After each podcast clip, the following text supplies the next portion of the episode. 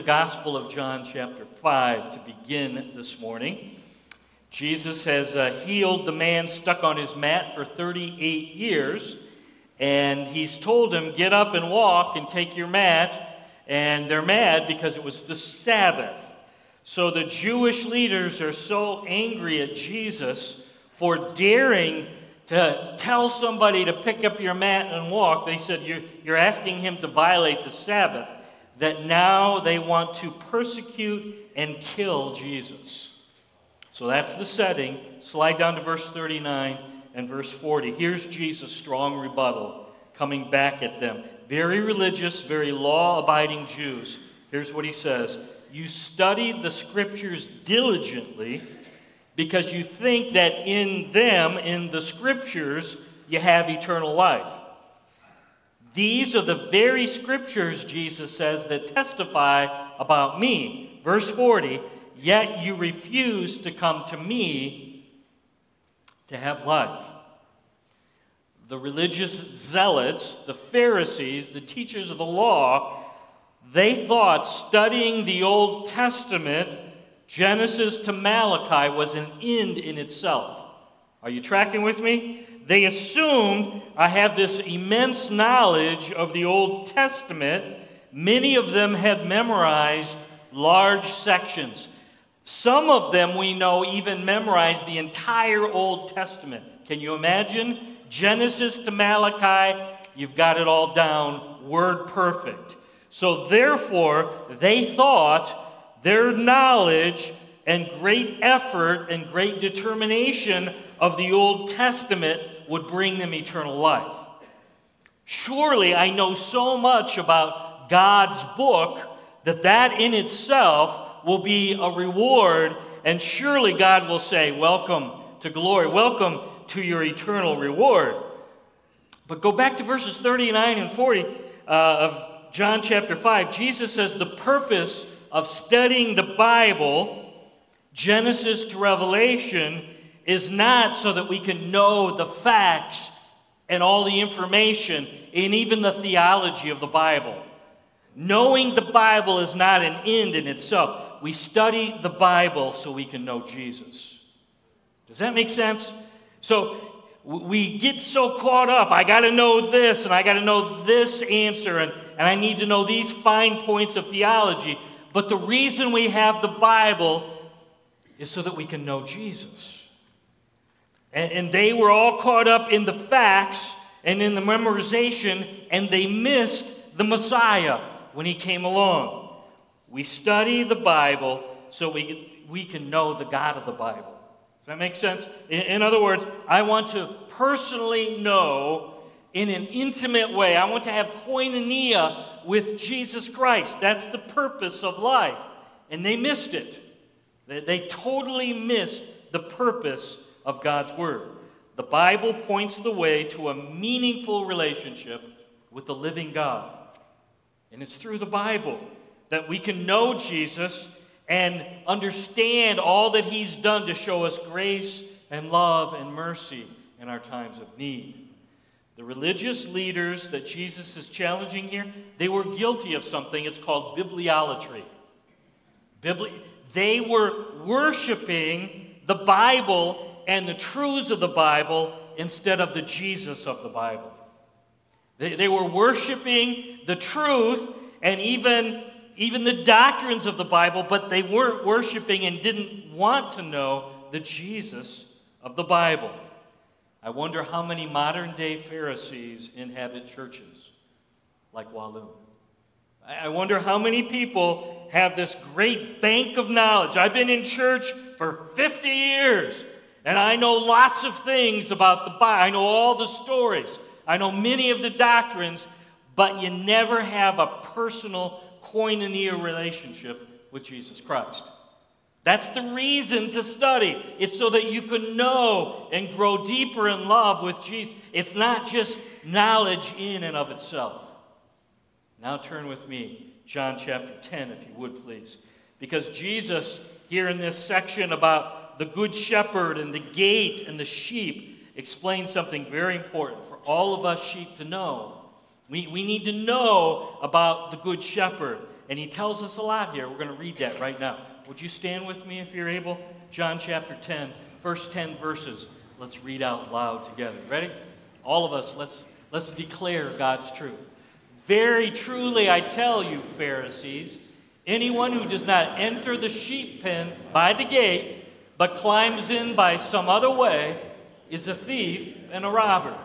The one who enters by the gate is the shepherd of the sheep. The gatekeeper opens the gate for him, and the sheep listen to his voice. He calls his own sheep by name and leads them out. When he has brought out all his own, he goes on ahead of them, and his sheep follow him because they know his voice. But they will never follow a stranger. In fact, they will run away from him because they do not recognize a stranger's voice. Jesus used this figure of speech, but the Pharisees did not understand what he was telling them. Therefore, Jesus said again, Very truly I tell you, I am the gate for the sheep. All who have come before me are thieves and robbers, but the sheep have not listened to them. I am the gate. Whoever enters through me will be saved. They will come in and go out and find pasture. The thief comes only to steal and kill and destroy. I have come that they may have life and have it to the full. Let's pray. Lord, thank you for making yourself very clear about what you are, our good shepherd. And Lord, thank you for being a good shepherd who cares so deeply that you're willing to even pay the ultimate price and sacrifice your life for us on the cross. Would you teach us this morning about uh, hearing and following and discerning your voice? Lord, because there's lots of voices in this world today that shout loudly at us. So I'm, I'm asking that you might speak very clearly today. Your sheep were here in your church and we're listening and we're ready to learn from you. Help us to, to discover the distinguishing marks of your gentle whisper. And all the church family at Walloon Lake said with one united voice,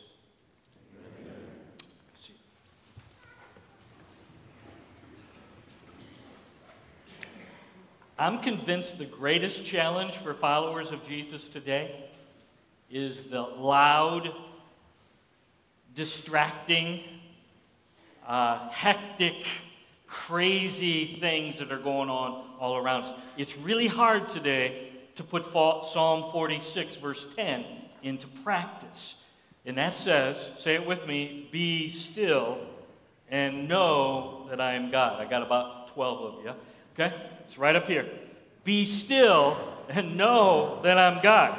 Uh, but it's hard to be still when you've got dozens and dozens of emails uh, that are there on your phone yelling, and, and your phone is blowing up with texts, and you got podcasts that are calling your name, and, and you got to listen to your Spotify and your YouTube.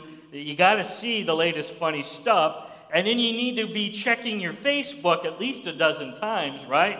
A day, and, and, and get on your Instagram and, and do all the things that you got to do. You got to Snapchat, you got to Twitter, and, and that's calling. And, and I haven't even talked about uh, the latest on Netflix and Hulu and Amazon Prime, and some of you have DirecTV, and, and you load up your, uh, your inbox there, and you got your favorite sports channels and your teams. It's really hard, 2019, to be still and listen to the whispers and the prompts of the Good Shepherd. I, I think that that's our greatest challenge. You're a follower of Jesus, but, but to actually be still and listen closely is really hard. John chapter 10 tells us some really notable things about the Good Shepherd and how he speaks to his sheep. So let's take some notes now on the back of your bullets, and you got it there. You're here. You took the, uh, the effort, made the effort, and took the time to get here. So let's remember why you're here. Uh, I'm going to offer you four things that we learn about how The shepherd speaks to the sheep, the distinguishing marks of the good shepherd. Okay, here we go. Verse 1 says this The voice of Jesus will always be in agreement with God's word, the Bible. You're never going to hear Jesus whisper something to you that doesn't line up, that isn't consistent with God's word. He's never going to jump over the fence and contradict himself. Where do you get that? Verse 1. Here's what it says Very truly, I tell you, Pharisees, you're big on God's word. Anyone who doesn't enter by the sheep pen, by the if you're not coming through me and my words, but you try to climb in some other way, is a thief and a robber. Can I tell you there's lots of thieves and lots of robbers who try to come at us as sheep of the Good Shepherd Jesus and try to tell us all sorts of things that don't line up with the book. Jesus will never contradict himself. If you think you're hearing Jesus whisper, you should leave your wife and go marry the pretty little thing down the road. Can I tell you something? I've had people tell me, and I, and I say, Stop. Jesus didn't tell you that. Some robber, some thief, some liar, some wolf, uh, maybe it's your own sinful nature's whispering, but you didn't hear from Jesus because that doesn't line up with the book. Lots of folks want to jump over and attack, and God's word is our fence. God word, God's word is what protects us so that we can know what is it, how does Jesus speak, and it's always in agreement with his book. So anyone or, or any entity that's shouting at you to do something or believe this or this is truth and it doesn't line up with the book, you, you can say, right, no, no, that's a thief, that's a robber, that's a liar, that's a wolf. I'm not listening. Examples the Book of Mormon doesn't line up with the book. Lots of nice Mormons, but their book doesn't line up with the Word. That book is a liar. It does. Uh, the New World Translation of the Jehovah Witnesses, very dedicated people, but that translation removes the deity of Jesus Christ. Sorry, it's a liar. Uh, the Four Horsemen of Atheism, maybe you've heard of them. Richard Dawkins, Christopher Hitchens, Daniel Dennett, Sam Harris. Their influence in government, education, politics is huge. Even if you don't know them, it's huge. Here's what they believe the cure for bad religion is no religion. That's their motto. The cure for bad religion is no religion, but the cure for bad religion is actually a personal relationship with Jesus Christ.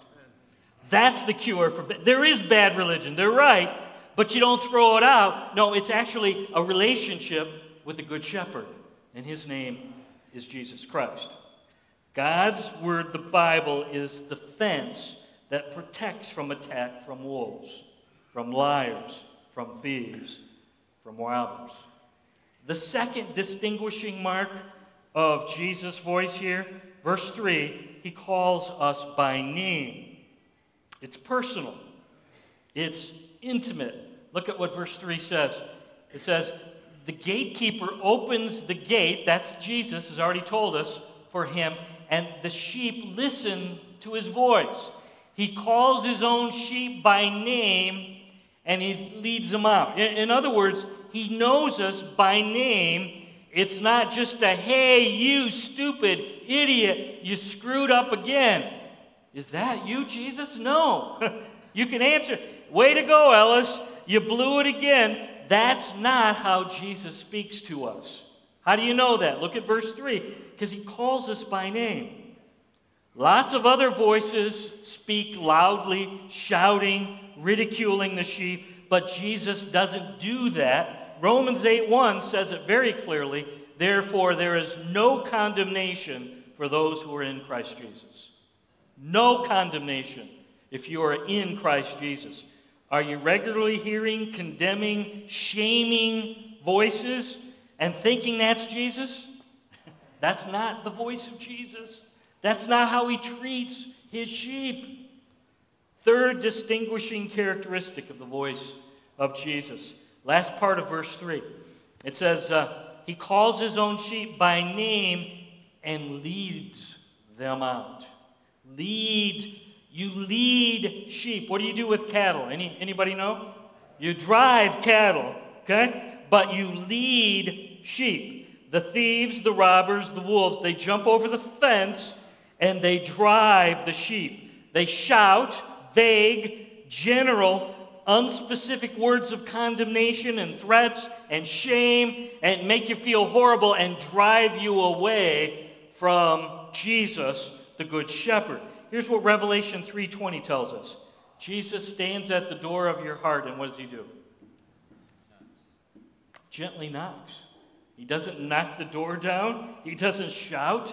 He doesn't scream, but he just gently keeps knocking on the door of our Will you open the door and let me in?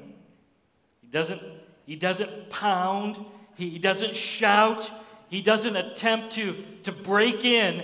Jesus calls, Will you, will you follow me? He, he whispers, he prompts, he leads, and invites us to follow and obey.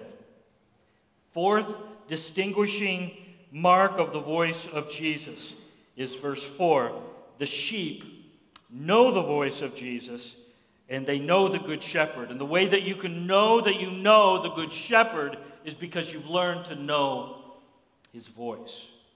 So, so the distinguishing mark of knowing the Good Shepherd is knowing his voice.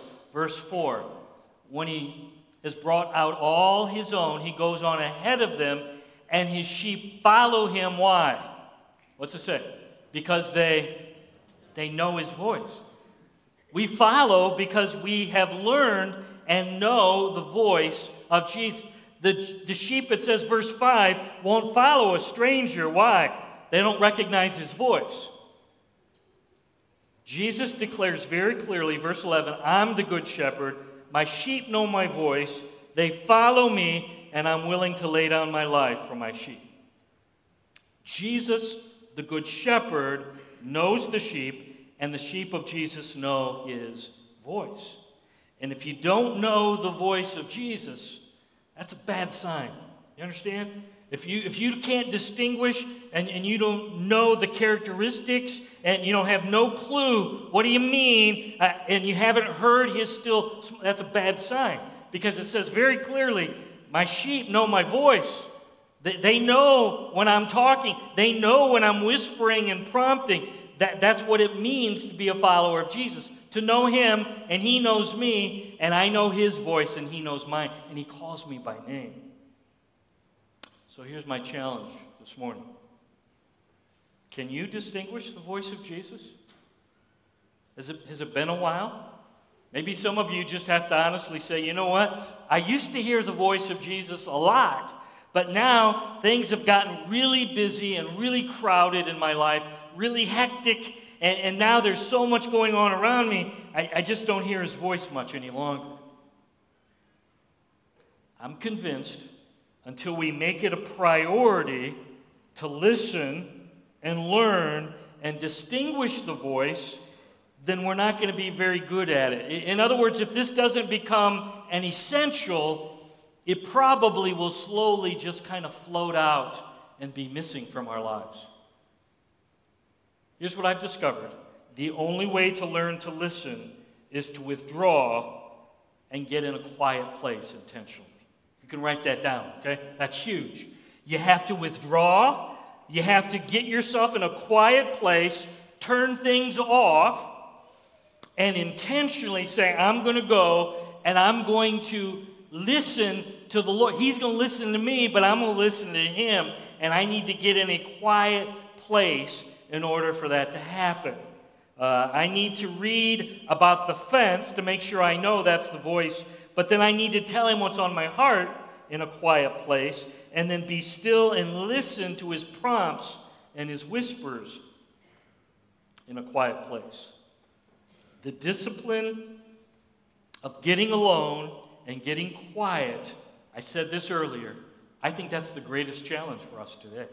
The world is only getting louder and more distracting. There's more things to grab and vie for our attention and our affection. And to actually say, you know what? This is so important that I need to tune in daily to the still small voice of the Lord. I'm going to do what it takes. Lord, show me in my schedule how can I find a time to get away, to get quiet, and to listen to you. It's that important. So here's your homework challenge. You ready? Ready for some a challenge? Okay, here we go. Can you find 30 minutes each day this next week to get away and get quiet and turn off the noise? And I realize for some of you, but, but I've got kids, okay? Well, you might have to juggle some nap times. You might have to get up a little earlier. My favorite thing when we had young kids around was I escaped to the bathroom because it had a lock. And I love the fan. I can't hear you. Uh, and, and, you could just spend, a, or when you're in the car, you know, I'm, I'm going to intentionally not turn anything on. I'm just going to spend my time in the car talking to the Lord and listening to his still small voice.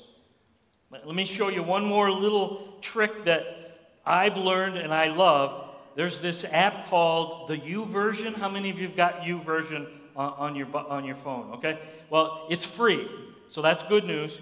And here's what my favorite trick is the YouVersion, you can pick your version. I like to usually listen to a, a, a version that speaks very clearly and kind of new and fresh. I like the New Living Translation. Uh, but anyway, here we go. It's here, but then while you're driving, Isn't school. You could be driving along and you're listening to God's word and you're listening to the fence. And then after a bit, you say, oh, That was good. I had 10 minutes. I, I, I heard from the Lord. Now I need to cry out to Him. And then the last bit, then I'm just going to listen to Him. I'm going to listen to Him. So, 30 minute challenge this week. Okay? Uh, I'm going to challenge you 30 minutes. Somehow, Lord, show us in our busyness, show me how I can get away. Show me how I can get quiet. So, uh, with that as the challenge, how many of you'd say, Yeah, I need to learn to listen? Or, or it's been a while, and I, and I used to hear from the Lord, and I heard his voice a lot. Not so much anymore. I need to get back to that. How many of you'd say, Yeah, I think I'll give that 30 minute challenge a go? Can I see your hands? Don't have to. Not many up in the balcony. Is, is, is, there a problem up there? Is there insurrection up in the balcony? Yeah, there you go. Okay. Okay. Now, here's what I want you to do I want you to raise your hands once more and look around and find somebody who's in it with you. Go ahead, raise your hand. Now look around, find somebody next to you or nearby and say, okay, I'm watching you, you watch me, okay? I'm going to ask you, would you ask me? And, and I want you to hold me. I'm going to check on you okay? And then I'm going to check on everybody next week, see how you did, okay? And there might even be a little reward. Yeah, yeah. Well, you're bribing people. Well, there's rewards in heaven. Did you know that? Okay? Yeah. People get bent, oh, you should just do it because it's, well, then how come Jesus offers us rewards and crowns and, okay, because that's how we're wired, okay? Little reward. Yeah, won't that be good? Yes. John 10, verse 10. that last verse, Jesus says, I want you to have a full and abundant life as my sheep, as my kids. And that begins with that koinonia relationship with Jesus Christ. Do you understand that? You want that full and abundant life? It comes by knowing Jesus and walking with Jesus and being in relationship daily, koinonia, with Jesus. And a big part of that is learning to listen to his still small voice. Let's pray together. Lord, thank you for uh, being our good shepherd.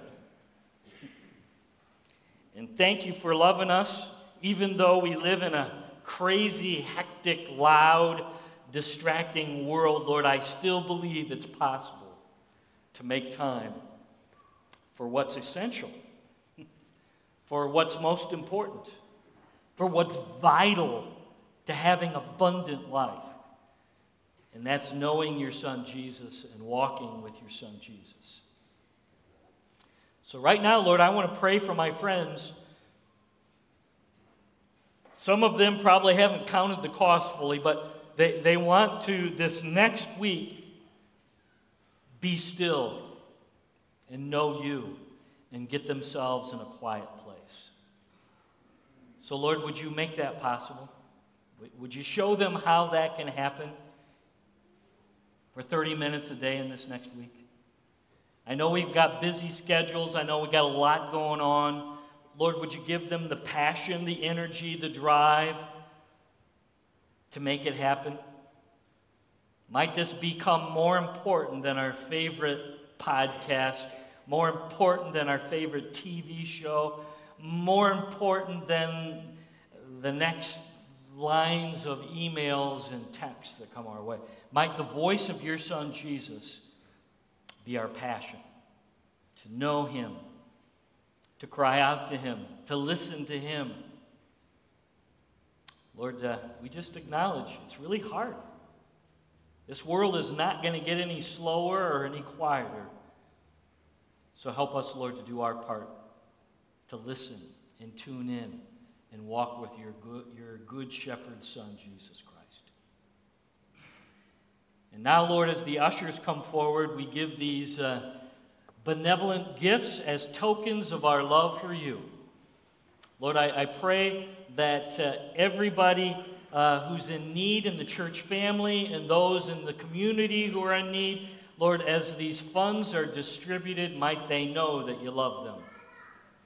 And Lord, might they realize that your church family loves them too. And I pray for your blessing upon their lives, even right now. We pray all of these things in the name of Jesus, our Good Shepherd. Amen.